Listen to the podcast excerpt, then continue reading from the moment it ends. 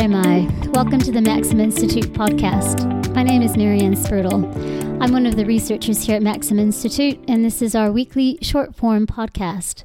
These podcasts are released in tandem with our weekly column and are a chance for you to hear in depth from the column's author about some of the thinking that went into producing their final piece.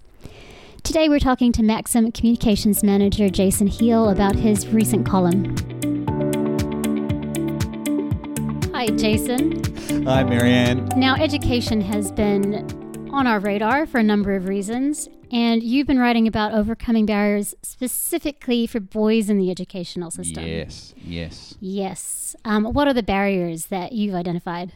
Well, it all kind of came about because there was this study that was released that showed that boys do really well in single sex or boys only schools, that they. Um, they attain higher achievement for university entrance and things like that.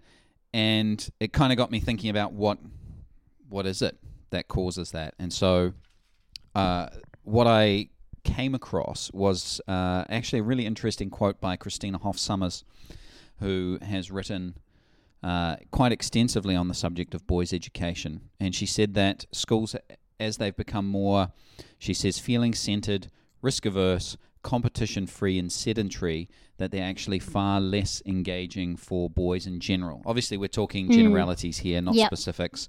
Um, but and then boys who tend to enjoy the more active side of things get punished for being boys. Right. Yeah. Yeah. and so they don't enjoy school, and then uh, they do worse in school, and they get pressure put on them, and it's kind of this self-perpetuating cycle in many ways. Yeah. Yeah, it was interesting. One of the links that you have there goes to a poll.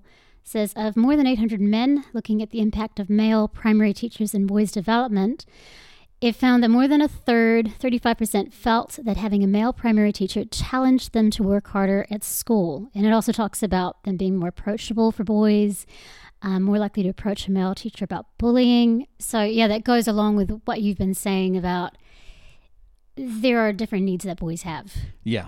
Yeah. That's such as right. having maybe higher standards for them. Yeah, being I mean, harder on them even. I think about when I was a young boy at school, the subject that I hated most was maths. It was the worst.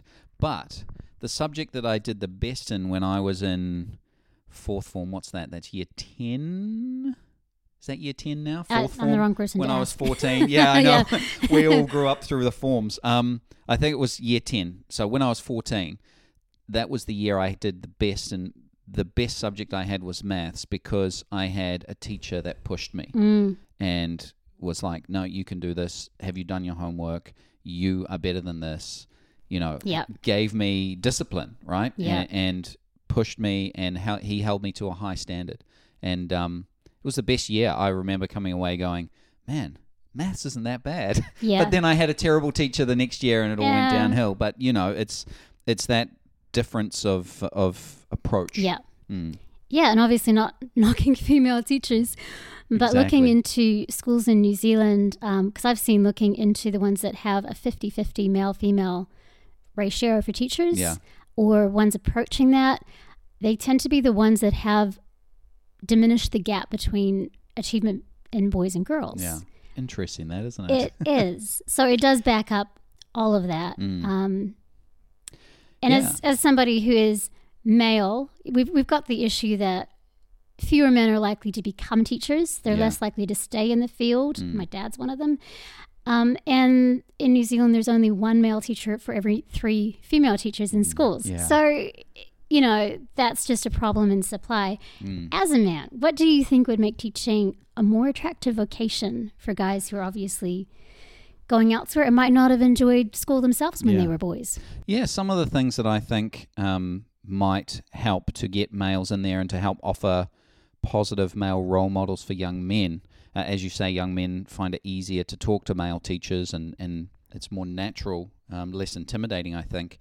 Um, is to offer maybe expand some of the physical education subjects to include things that aren't just athletics or some of the normal sports, but maybe things like um, martial arts or other dance opportunities or um, other things that, that will get boys moving and get them kind of Um, and something that's exciting for men. Like I think about how many men at the moment talk about jujitsu or that sort of thing. That's something that men really enjoy. That kind of. Mm-hmm. Um, if we had a jujitsu program as a as a PE program, that that could work.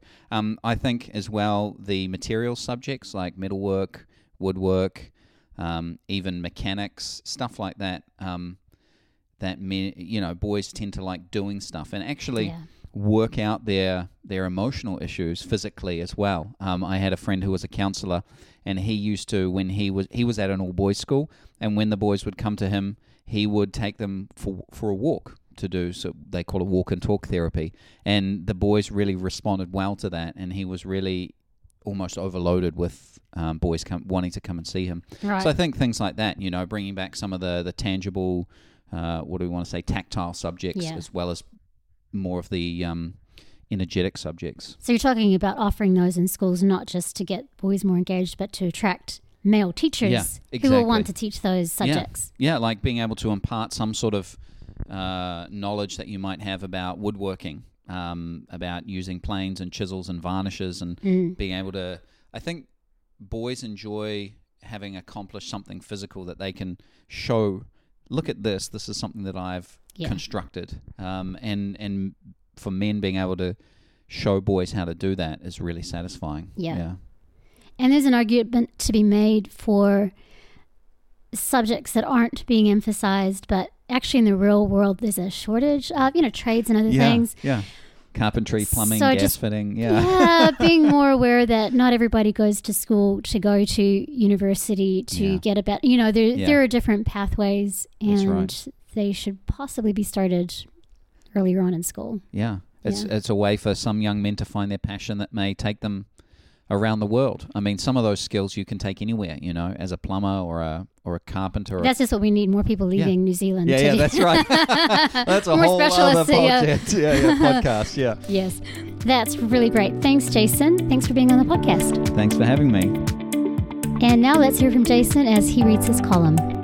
Nelson Mandela said. Education is the most powerful weapon we can use to change the world.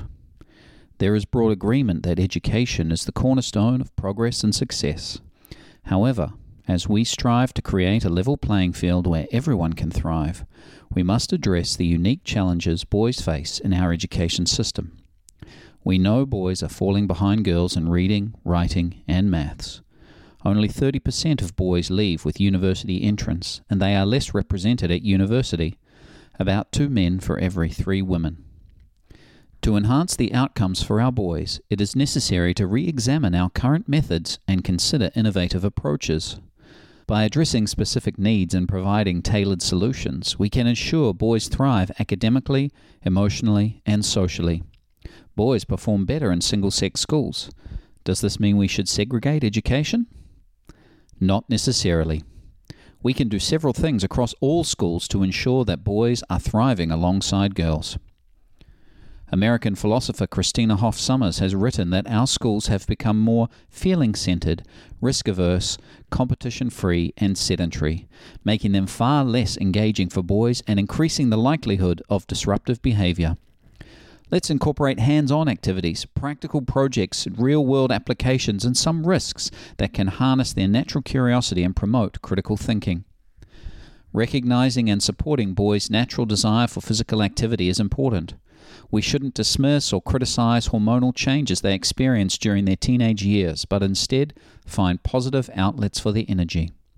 Expanding physical education programs to offer a variety of activities, including team sports, martial arts, and dance, can be very beneficial.